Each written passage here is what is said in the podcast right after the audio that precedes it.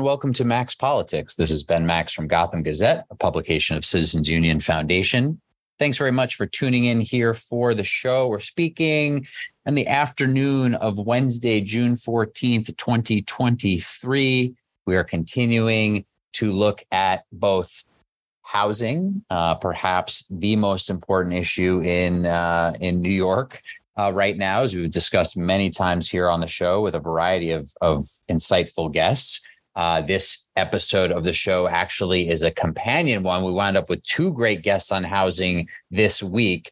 So, as I bring on here on this episode in just a moment, New York State Senator Julia Salazar, who is a Brooklyn Democrat and lead sponsor of the good cause eviction legislation that has been at the center of so much discussion and debate and one very key piece of the larger housing policy negotiations that have in many ways dominated the conversation over the last six months in Albany through the budget season and into the short legislative session that followed, in part because the budget was a month after the start of the fiscal year, uh, delayed this year. Again, in part because of contentious and challenging negotiations over housing policy.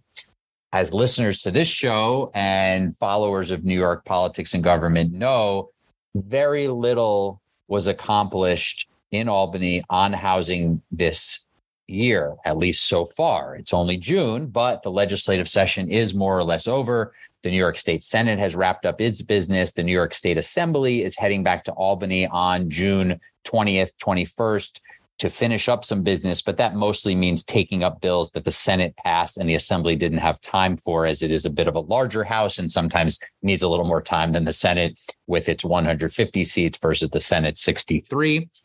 Uh, there are questions around whether there could be other action. There have been uh, special sessions of the legislature in recent years to tackle emergencies, including things like housing. So, uh, could be in the offing. We'll ask State Senator Salazar about that when we discuss uh, the housing policy landscape here. In companion with this discussion, I really want to point people to the other new episode of the show this week, and that's with fellow state senator Brian Kavanagh, a Manhattan Democrat who chairs the Senate's Housing Committee. Check out that discussion as well. I spoke with Senator Kavanagh about a wide range of the policy proposals, negotiations around housing. We'll focus much more with Senator Salazar on good cause eviction because that's her main focus as the sponsor of that bill. But we'll get into the larger housing policy context with her as well.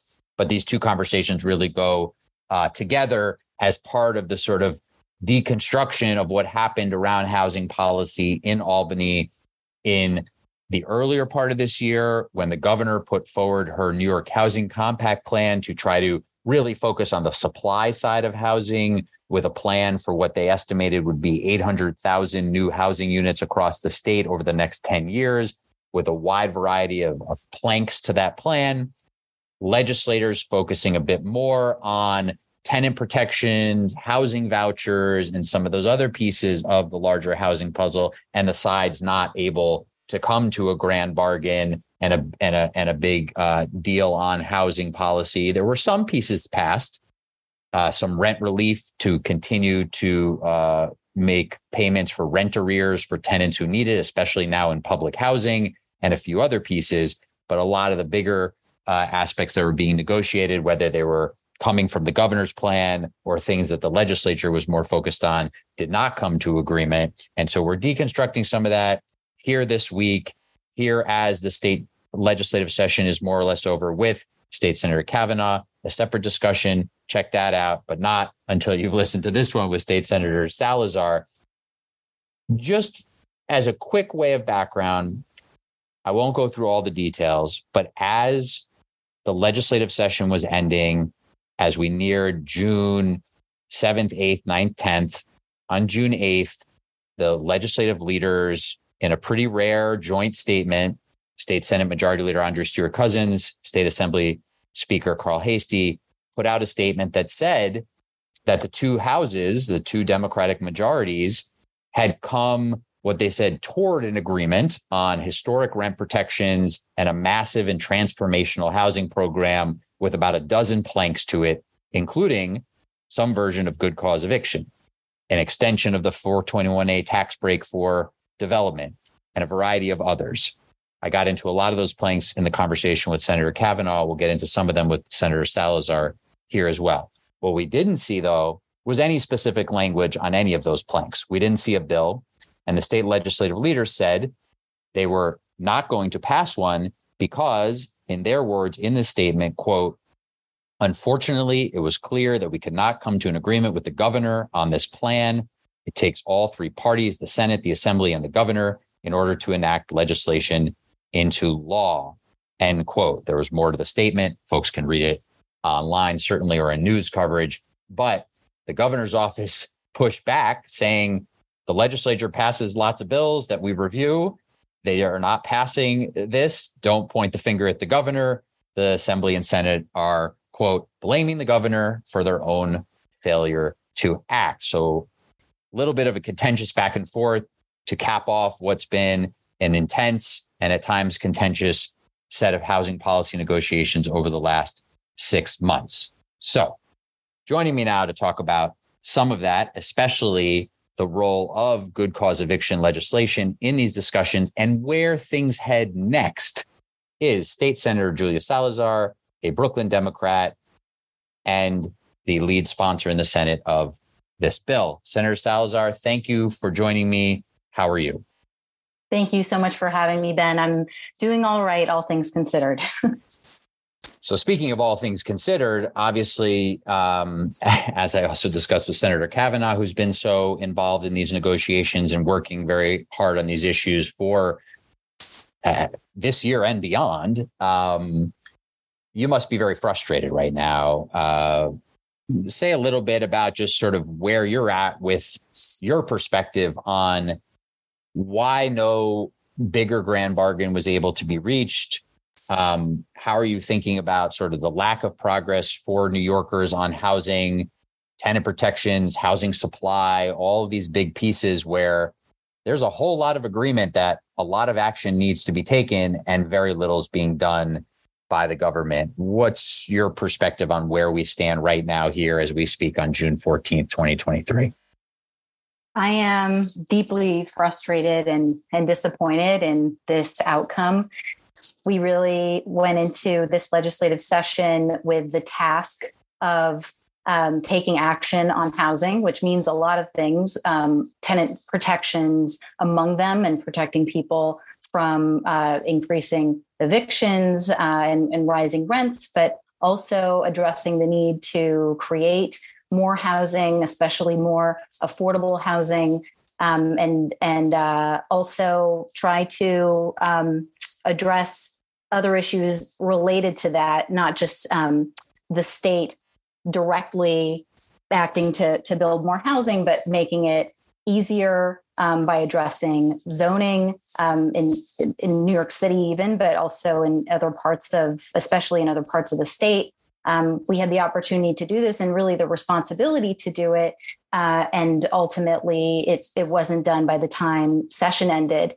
And my perspective is that we still have that responsibility. It hasn't gone away, and uh, the the housing crisis in our state will uh, only continue to grow the longer that we take to act. I think we have a responsibility to return for a special session this year, uh, and I'm going to continue to fight to make sure that happens. Uh, we we put tremendous work into this housing deal, um, and it would really be a shame uh, at this point, um, not only because of the work that went into it, the consensus that was built, but uh, also because of um, the material impact on New Yorkers across the state if we fail to act and, and to act soon.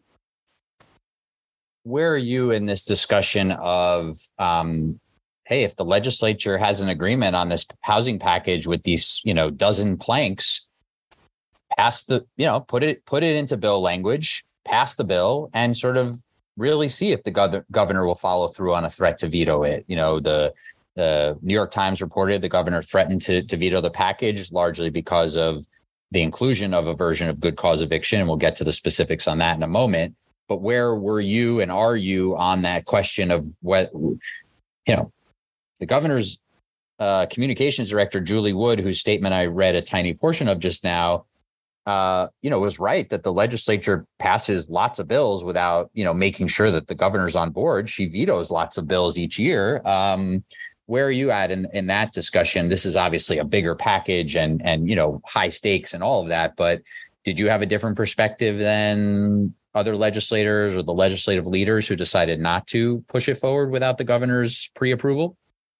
Definitely. And I, I, think there is truth in the statement from the executive on this. And also, it omits, um, I think, the, the governor's um, internal uh, opposition to expanding tenant protections. Uh, however, um, this is not the decision that I would have made. I recognize that uh, legislative leadership had to felt felt that they needed to make this decision, and um, because of the way in which this came together um, at the very end of the session, um, would have needed a message of necessity that I think we can expect we, we wouldn't we would not have gotten um, if if we had waited any longer to print and pass the bill.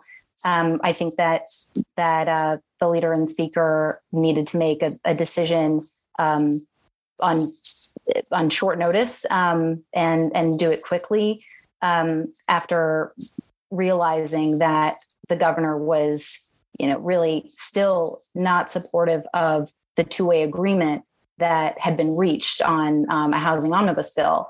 Um, if, you know, what I was encouraging us to do and continue to encourage us to do is to print and pass the bill.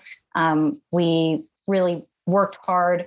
You know, I, I did not personally like everything in this omnibus deal, even though I was and still am, still am ready for us to vote for it and pass it um, because that's as you know how it works in albany. We we have to make concessions and be flexible and compromise on certain elements. Um, and in in this case you know for me good cause eviction of course I, i'm the sponsor of the bill it was my top priority um, even as i certainly you know uh, agree that we need to address other housing policy issues. Um, but good cause eviction being my top priority um, I had to make concessions and be flexible and um, on on elements of the bill, such as uh, exemptions for um, certain property owners from good uh, providing good cause protections for their tenants, um, and also um, uh, a, a version that would allow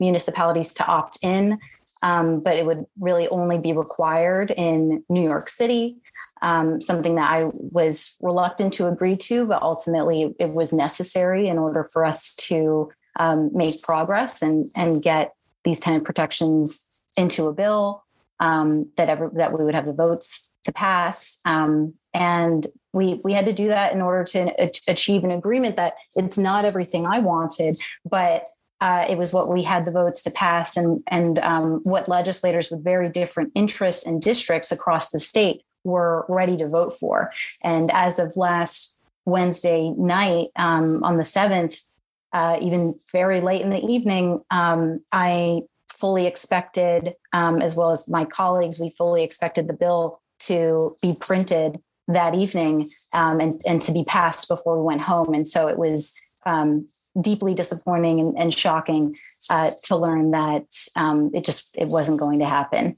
Um, and it, it does not have to be this way. We, even though the legislative session has ended, uh, we can and should return to Albany this year uh, to to um, actually pass a, a, housing omnibus bill. Is it your um, understanding that Governor Hochul a, let me just say, it's very clear at this point, Governor Hochul is not supportive of what's known as good cause eviction. She's repeatedly declined to say that, but she said it in other words. It's not part of my agenda. Um, uh, other other things along those lines that she said many times she's been asked about it. She doesn't clearly doesn't want to take a you know very firm stand against. Maybe that means because she's open to negotiating a version of it. Uh, but she has not come out in support of it. Is it your understanding, though, that even the version of it that was included in this package that the legislature seems to have had some broad agreement on. Again, without bill language, you know, that statement to me read as a little shaky. But um, is it you is it your understanding that even with a compromise version of good cause included, that the governor's opposition was firmly against any substantive version of good cause, or was it because there was a version of good cause, but not really the central pieces of her housing compact plan to mandate housing growth across the state? Do you have a sense? Do you have a sense of that difference? Because uh, you know, I hear lots of different perspectives, and there's lots of people who are guessing about different things. But from my understanding, is because there's been so little clear support in the legislature for the pieces of the governor's housing compact plan to require all this growth and and incentivize this growth and and so forth that it, it never really got to a place of of sort of uh, her support for good cause you know really being put on the table or not. Yeah um you know in the budget when we were actively discussing the governor's housing compact along with um, these these other items that uh, essentially ended up in um, an omnibus deal that we that we didn't pass. I um, supported and, and, continue to support um, the the idea of requiring um, municipalities to uh, to uh, comply with with housing growth um, to ensure um, the development of new housing, um, also transit oriented development, um, changes to exclusionary zoning laws in, in parts of the state. Um, I that was not a problem for for me, but it was um, very challenging for many legislators and um, we didn't have this, we wouldn't have been able to arrive at, at the agreement that the two way agreement that we did at the end of this session um, if, if um, the mandates from the governor's housing compact, basically any version of them, um, had been in this bill. Um, and I don't think the, I, I, well, I can't, of course, speak for the executive. I think the governor knows that. Um, and uh, yeah, there's no doubt that the governor, uh, in my in my mind, doesn't support good cause eviction. Um, but we, you know, we're co-equal branches of government. We were able to get the support for this bill, including good cause, um, a negotiated version that um, we we had consensus on.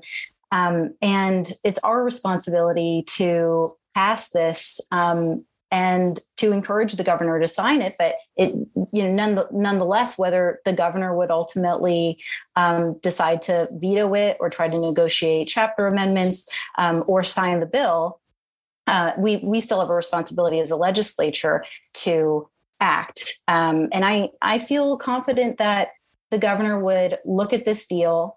Um, which I'm, you know, happy to talk more about the details of. Um, but look at this and see um, many items that are important to her and that are important to her, I would say her allies in the in the real estate industry, um, such as the ex, uh, construction deadline extension for 421A projects, um, and and I think that it's it's really a shame that uh, ultimately collectively we we didn't act, um, and I I think that um, I, I hope that the governor can can also recognize um, that that's a shame and that this is really urgent, um, not only for the things that uh, districts like mine and and the people who I represent. I represent a district that's 83% renters, um, and that's not even the highest renter density of any Senate district or any assembly district uh, in New York.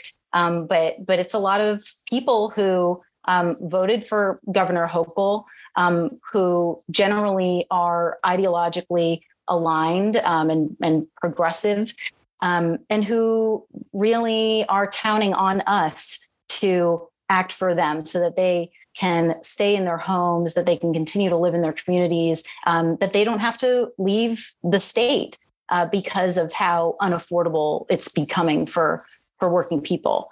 Um, so I I think that um, the right thing to do was and still is to pass this. Um, and I I think that uh, because the governor recognizes the urgency and um, because ultimately we came to this very reasonable compromise um, of a bill that I, I, believe that she would sign it um, if if we take action and send it to her desk.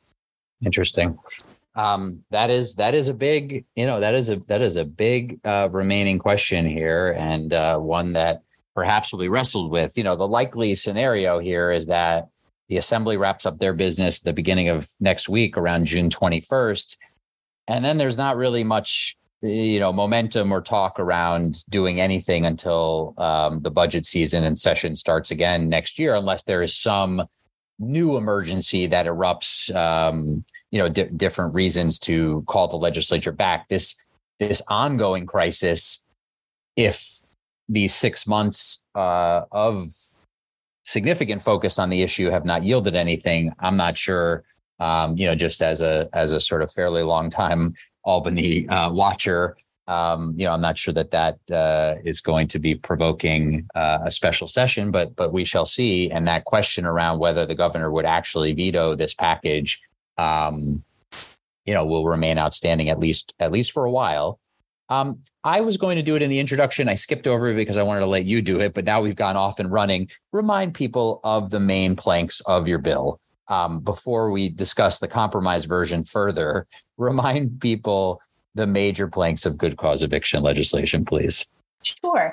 Um, so, basic there's there's broadly two things that good cause eviction would do would would provide for tenants um, in unregulated housing um, and this is again so this is this is my bill is written rather than yes. the the compromise that we reached but um and when you say unregulated housing that means the the housing in the broader private market that is not subject to uh, that is not public housing and it's not subject to the state's rent regulation law that's right. Yes. So not rent stabilized or rent controlled, um, not governed by some other regulatory agreement, um, such as uh, you know co-ops that are cooperatively owned. Um, it, it is just rental units, rental housing um, that is is not regulated.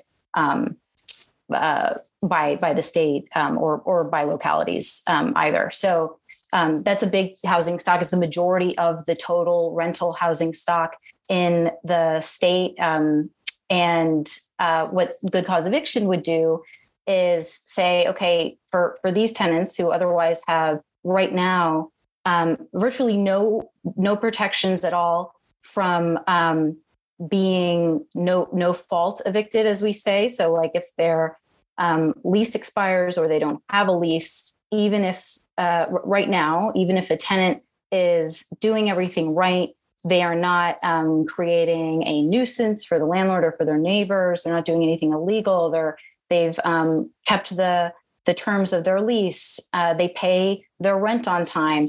Um, all of all of these things. Um, there still aren't protections for those tenants if they're an unregulated housing um, from being denied a new lease or or their landlord saying I'm I'm going to evict you, um, you have to go.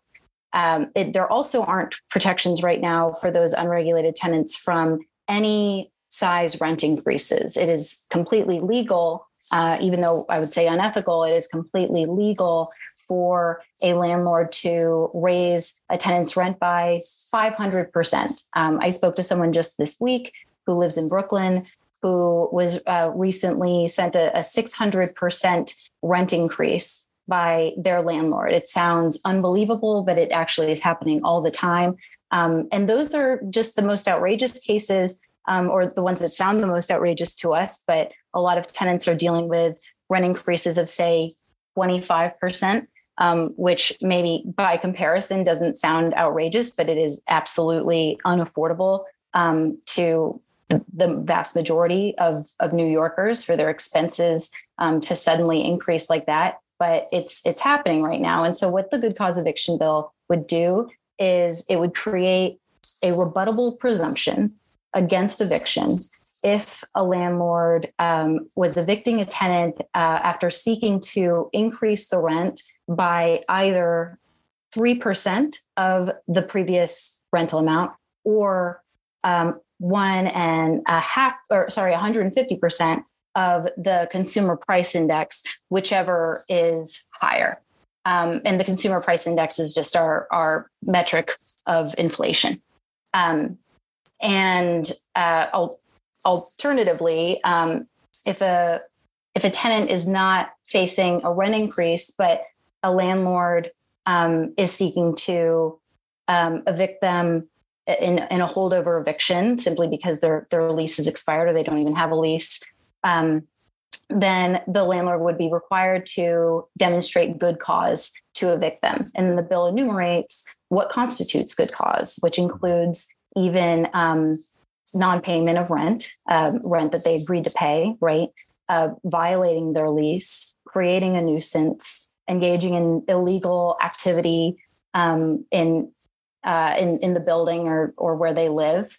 Um, and and also if the landlord wanted to retake the unit for their own use um, or for the use of a family member that would constitute good cause to evict. Um, and it also would only apply to rental housing. Um, of course that's unregulated but additionally that um, is four units or or or larger um, buildings that are four, four units or larger um, that are not owner occupied.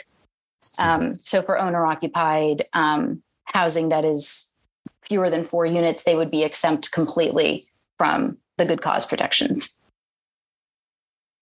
And the compromise version of the bill that was in um, at least this broad understanding of a of an agreement that the legislature was coming to here at the end of the legislative session with hopes to get the governor's buy-in say uh, how the your you know your version of the bill was then um, tweaked to uh, to get to a version that that people were were living with.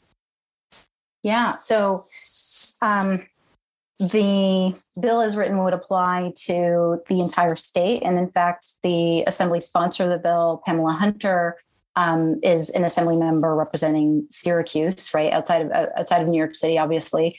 Um, but the compromise proposal uh, would have created an, an opt-in for outside of New York City, so it would not automatically apply anywhere outside of New York City. Localities would need to opt in, um, and actually, if, if localities opted in, they'd be able to adjust the formula um, for the the threshold for what is considered an unreasonably high rent increase um, to change so that it, it, wouldn't they wouldn't need to conform necessarily to the um, rent increases um, the limits that would would have been imposed on New York City.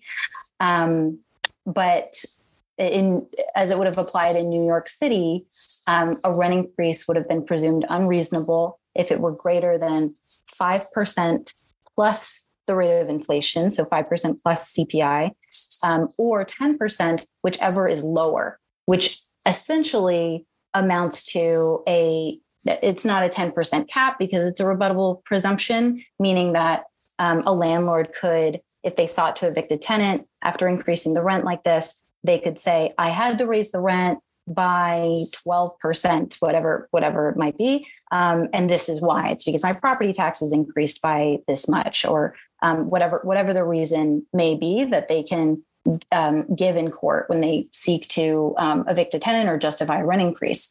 Um, so 5% plus inflation or 10%, whichever is lower. This is the California model. So um, a few years ago, California passed their version of, of good cause eviction. Um, and uh, and and that's you know what their metric is for what what is and is not a, a reasonable rent increase.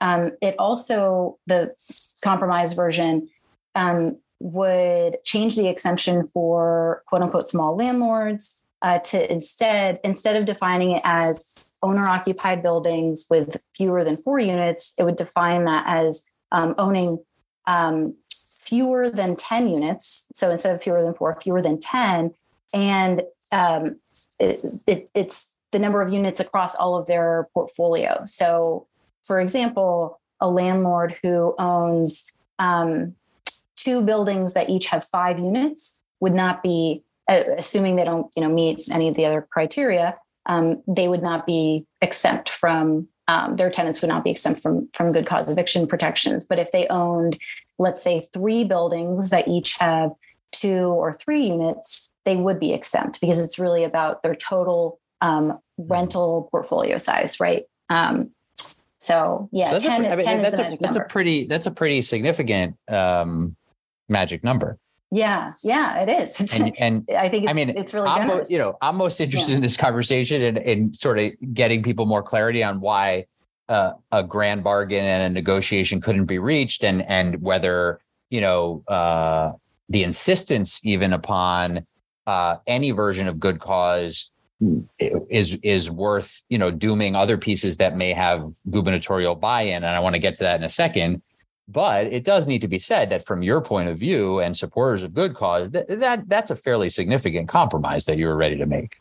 It's a I I would say it's a really significant compromise, not one that I wanted to make, but that I knew was necessary in order for us to um, to not walk away with nothing. Although you know here we are, but but not uh, you know, not for lack of trying and not for lack of reaching a two-way agreement. The only other exemption that I didn't mention that would be mm-hmm. in the the um, that was in the compromise bill is an exemption for new construction as well, which is consistent with the the California model. So housing that is with, within the first 15 years of the uh, life, I guess, of a rental property. So like the first 15 years after the um, first tenants move in.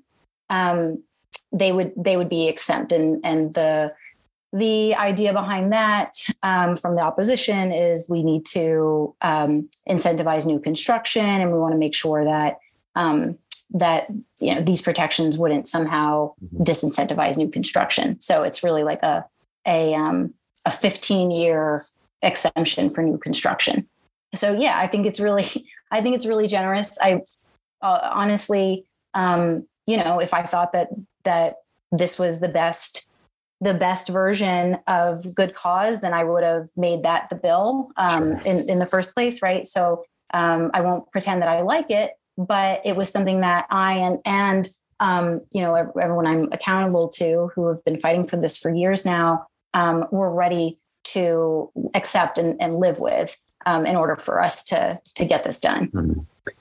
now it seems from the other side of the perspective, real estate industry, seemingly Governor Hochul aligned there, and, and, a number of legislators, including some Democrats, um, that the idea is that even that version of the bill would potentially undermine the other parts of this bargain around um, housing development, increasing supply, the sort of supply side of the of the equation here, um, and that they might not even be on board if the details of the sort of mandatory growth policies of the governor's housing compact, even if those were in there, but they weren't in there, right? There were other pieces of supply side in the in this um, legislative package, but not the pieces. And again, this is something I, I heard you say you're you're supportive of. So this is not particularly you, but the question is to even have a chance at some grand bargain that include these pieces, needing to get the legislature on board with the growth program that the real estate side is saying if it's not sort of really incentivized and required, and there's mechanisms for overcoming local opposition, then not only is it not going to work even just on its face, but once, especially you, toss a version of good cause in, it's just not happening. The, the supply side just won't grow at the eh, necessary rates. So do you do you agree with any of that? And and where were the pitfalls in terms of getting legislative buy-in for the whole program because it seems like people want to point a lot of fingers at suburban democrats as far as I can tell, there were plenty of urban Democrats, as in New York City Democrats, who were not on board with most of the governor's housing proposals. Um, so, say a little bit about sort of if you give any credence to that sort of um, you know real estate perspective that I mentioned, and where things, from your perspective and your your experience, um, fell short in terms of more legislative buy-in for the bigger housing plan and the mandatory growth? I think that that opposition is it's it's wrong um, both in its assumption that um, the support wouldn't be there to do this because of essentially NIMBYism um, from certain parts of the state or certain representatives. Um, and also it's it's false it's wrong um, in the assumption that um, any you know any expansion of tenant protections to unregulated renters would deter uh, development. Um, we it's I think it's demonstrably false. There are now multiple states, um, including New Jersey, has had um, their version of good cause eviction um, which actually applies to it has it has exemptions that are less generous than what we arrived at, um, more more comparable to um, the you know the bill that we have. Um, so it, it, really applies to even more rental housing in, in New Jersey um, than what we've proposed. they have not seen any any evidence at all of a decline in construction of new housing as a result of um, having good cause eviction protection. They've had them for decades, so they they really are. I, I think it's fair to say they've been tested. Um, in California, obviously, it's it's newer there, um, but there's no reason to to think that um, housing development is is slowing in California as a result. Um, but I think what we actually demonstrated through this two way agreement, and it, it's a shame that you know we haven't just acted to pass it is when you um, add things that are important to many of the folks who would otherwise be opposed to um, good cause or the governor's housing compact or both when you make these um, these changes to the legislation then when when you also when you add things like the 421a construction timeline ex, uh, extension um, there also was a proposal related to um, individual apartment improvements to try to um, address concerns of um, some rent stabilized owners, um, a, a, a, program to repair and rehabilitate vacant apartments to bring more um, currently vacant apartments on back on online, um, requiring local governments to prepare housing plans. It wouldn't be binding, um, but I still think it, that you know having that in this proposal was important um, so that localities can actually plan um, for for how necessary housing growth, um, potentially an, ex- an expansion of right to counsel, um, and all of these were priorities for um, you know for for a wide range of, of members who um, otherwise, maybe they they weren't that interested in expanding tenant protections, but these things were really important to them. Um, and so we were we were able to do that, and that was work that I, I think was not done in the budget process. Um, there's no no doubt that it wasn't.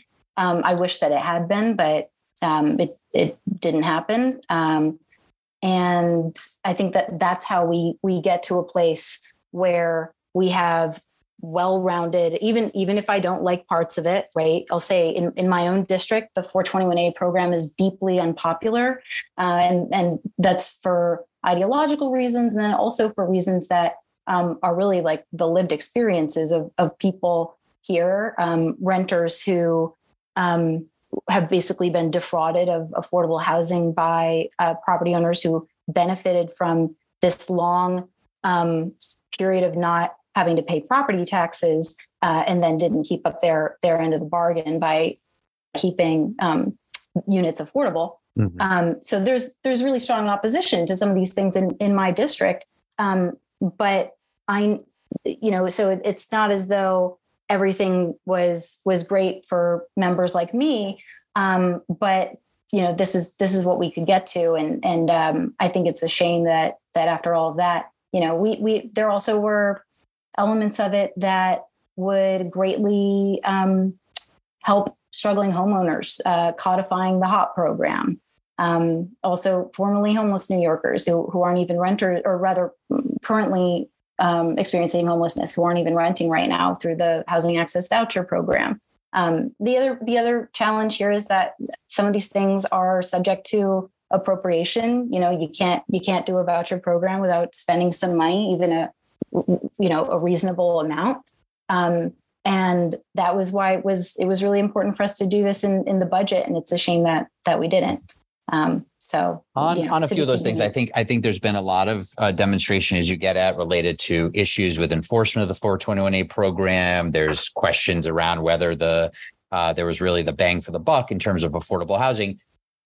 At the same time, uh, people raising those questions, like for example, New York City Controller Brad Lander, were saying, and, I believe you were supportive of of his uh, of this, and and maybe we're we're there with him. I don't recall at this moment, but you know, saying going into this year in Albany 2023, you know, there there's got to be a whole sort of rewrite of of property taxes and all, eh, eh, you know, sort of take the whole system apart and rebuild it. And that's part of what you know people get at when they say uh, when when I brought up uh, good um, good cause and, and New Jersey, for example. Uh, again, you know, from the perspective of folks in the real estate industry, but they say, well, there's a very different tax and regulatory climate there. So that's, you know, that's a big difference. And the taxes on rental properties are much lower there.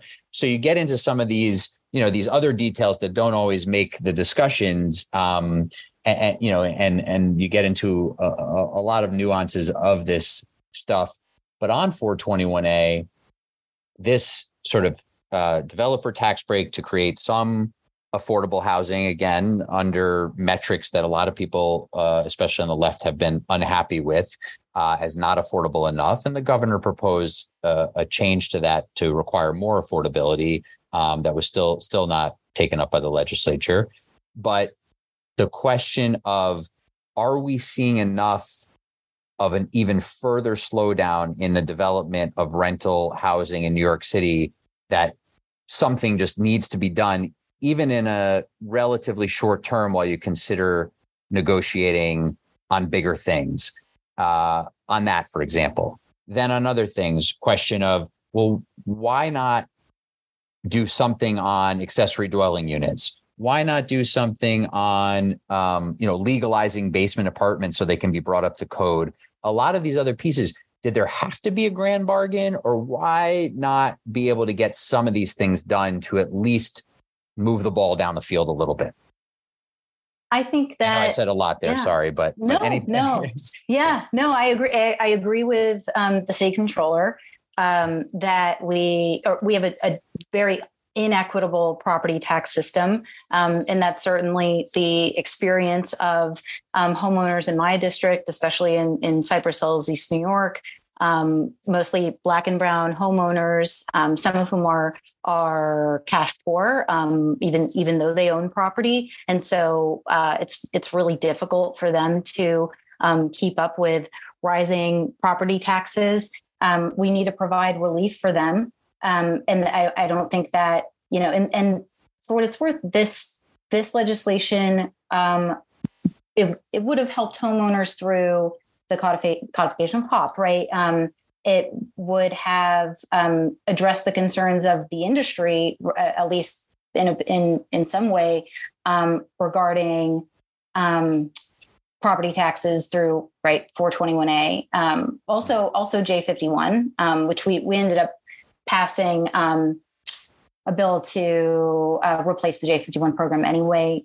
beyond beyond this uh, at the very end of session, but uh, all of this is to say yes and right like i think that um, the point of a grand bargain was to and is to try to address all of these things um, at once because they they affect each other um, creating more housing one it, it, will no matter how ambitious we are and how aggressive we are in in doing it um, it takes time uh, as you know and um, we're in a housing crisis now, and people are losing their their homes right now. Um, and so that's the urgency of of passing tenant protections. Um, so I, I, think that all of these different facets of the housing crisis are um, essential, and we we have to do the very best that we can.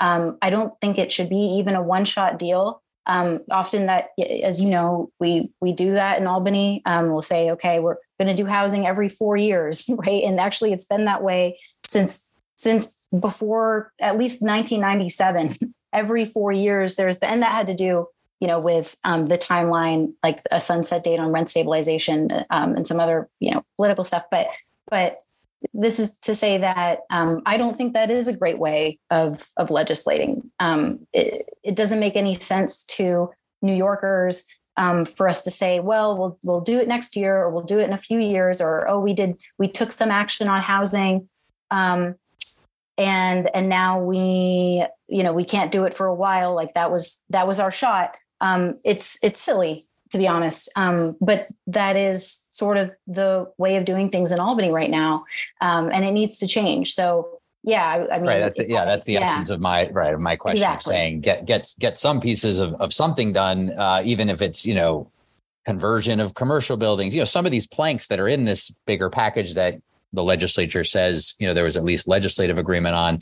Um, let, let me let me ask you this: the the I think a lot of people can get, you know, a lot of people clearly are behind good cause eviction, and a lot of people can get behind the idea of, um, you know, trying to limit uh, exorbitant rent increases, of lease renewal uh, requirements, of limits on when evictions are okay, you know, various things, uh, and support that. At the same time, there's becoming much more consensus and become much more consensus that New York State, especially New York City and the suburbs, have a real housing development and supply problem. And virtually every study shows just by, you know, increasing more supply, you at least have a chance to put a little bit more of a dent, not necessarily reduce rents, but put more of a dent in the growth curve of rents, which are skyrocketing, obviously, in New York City and and the suburbs. Um, is it is it okay to hold up efforts at increasing supply for good cause, even if you clearly believe in good cause and think it's essential? Is it is that really okay to say to, to, to New Yorkers and people that want to move to New York but can't find a place to live? We're not going to do anything about increasing the the supply issue because we're holding out for this piece of, of legislation as part of the deal. Is, is that an okay perspective? I mean, that's that's clear your perspective, but why is that why is that an okay perspective? I'd say um, sort of ironically, that's actually the perspective of the opposition because we can't we being people who um, support a version of good cause eviction protections, right? We came to the table both in the budget process and um, through this bargain and said, okay, there are things that um, in, in that that the industry wants that our districts don't like, right? Um, that would change the housing stock in in our districts. Um, and of course, I'm I'm speaking for some of my colleagues, not completely for myself here, right? Because you know how I, I, feel about building um, more housing and housing growth, and know that that it's absolutely essential. But um, you know, we recognize that these these things are necessary, and that um, if we build more housing without protecting the tenants who would presumably live in that housing, or we build more housing without ensuring that it, it truly is affordable um, to people who live here now, then we're, we're just not going to um, resolve the housing crisis. Um, and of course, you know, building housing takes time, um, and so we we need measures such as good cause eviction that would protect people right now. Um, and we should be doing both. But um, what the opposition has essentially said, what their position was in the budget, um, and what it, it, seems to be now, is we really loathe tenant protections so much that we and we loathe good cause so much that we are willing to walk away when you include tenant protections with these other proposals um, to to build more housing, essentially, and incentivize the development of more housing. So, you know, I'm ready to do it, but um, it it needs to be done right. Um, and you know, you won't see me holding up the um, construction of more housing in my district um, in order to, you know, it, it, because we haven't passed tenant protections. Um, but I, I do think that what will help people the most immediately is providing uh, protections from unjust evictions and unreasonable rent increases through good cause. We are in our last few minutes here with State Senator Julia Salazar, Brooklyn Democrat, and lead sponsor of good cause eviction legislation in the state legislature, talking about uh, what's happened in Albany this year around uh, the housing crisis and uh, an issue that the governor and legislators and many, many others point to as perhaps the biggest uh, crisis and challenge facing New York and the challenges of getting uh, a, a, robust response through um, the legislature and, and the governor. Um, say a little bit about the atmosphere among your colleagues.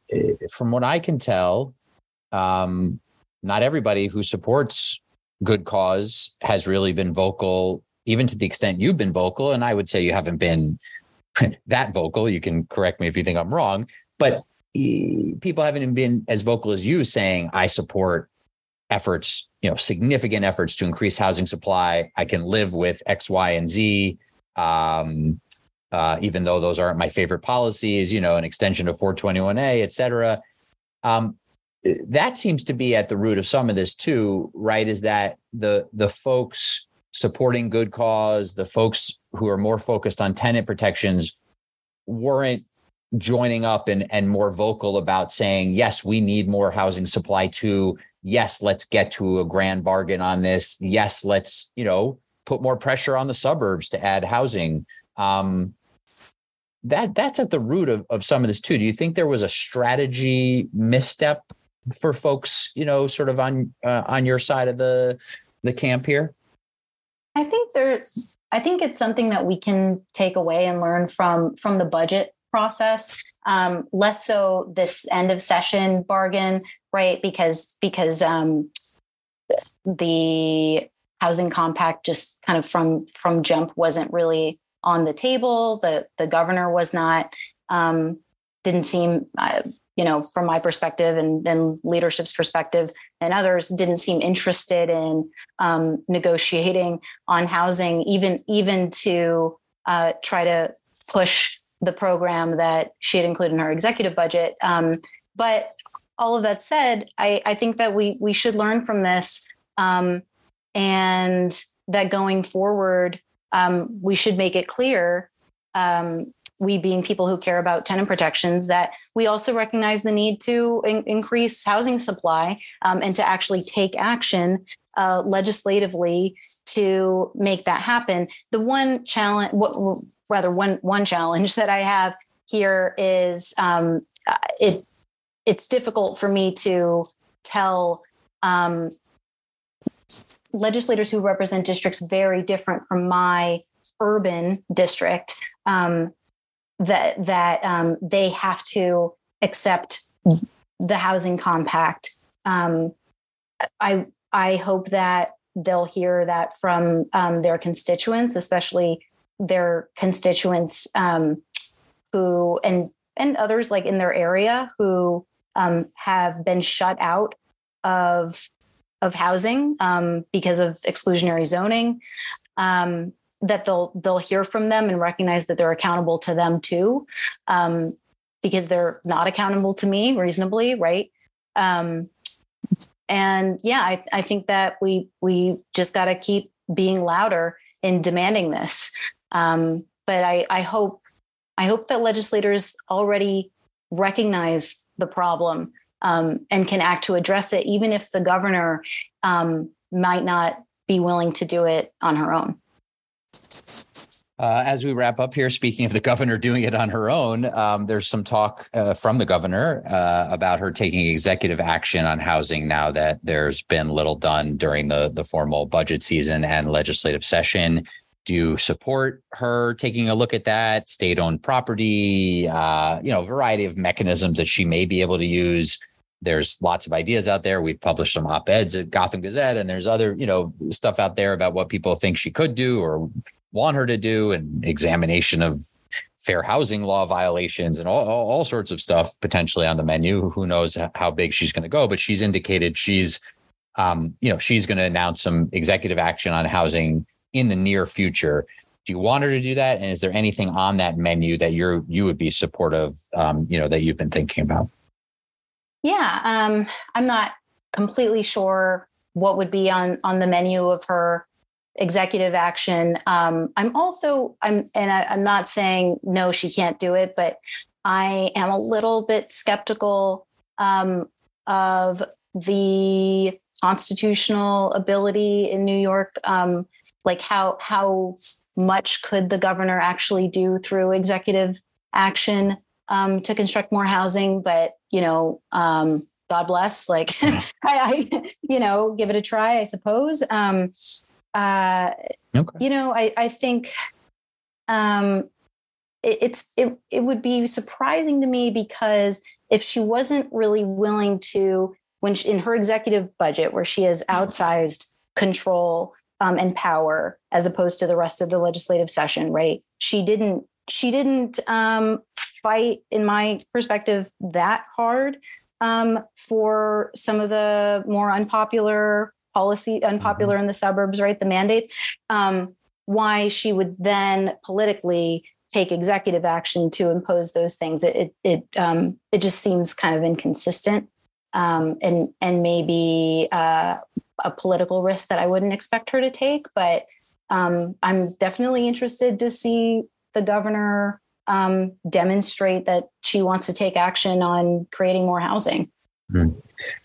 Well, we will see what she does. Um, I think you hit on something that I know I've said many times on this uh, podcast to various guests of various stripes, as we've had many housing focused conversations and many even broader conversations about what is and isn't happening in state government and and so forth. Um, you know, that is also a theme, as you said.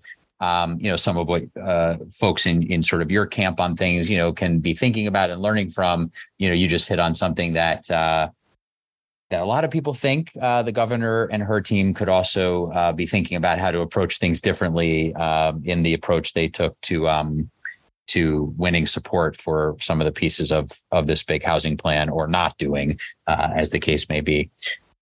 State Senator Julia Salazar, thank you very much for the time. We will, of course, check in down the road. Let uh, let us know if there's movement on a special session or anything of the sort. Will you? Absolutely. Thank you again, Right. I really appreciate it. Thanks for the time. Be well.